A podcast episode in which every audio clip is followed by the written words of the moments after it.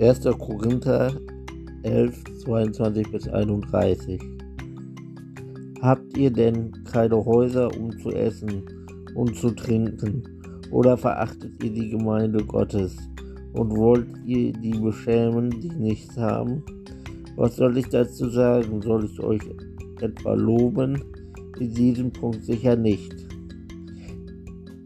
Denn ich habe es vom Herrn überliefert bekommen, was ich euch weitergegeben habe. In der Nacht, in der er verraten war, nahm der Herr Jesus das Brot, dankte und brach, und brach es und sagte, das ist mein Leib für euch. Tut dies zu meinem Gedächtnis.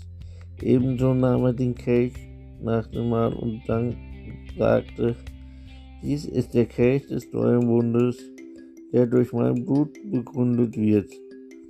So oft ihr es trinkt, tut es zu meinem Gedächtnis.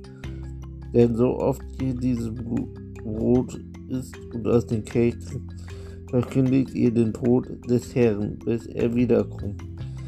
Wer darum unwürdigerweise vom Brot isst und aus dem Kelch des Herrn trinkt, macht sich am Leib und Gut des Herrn schuldig.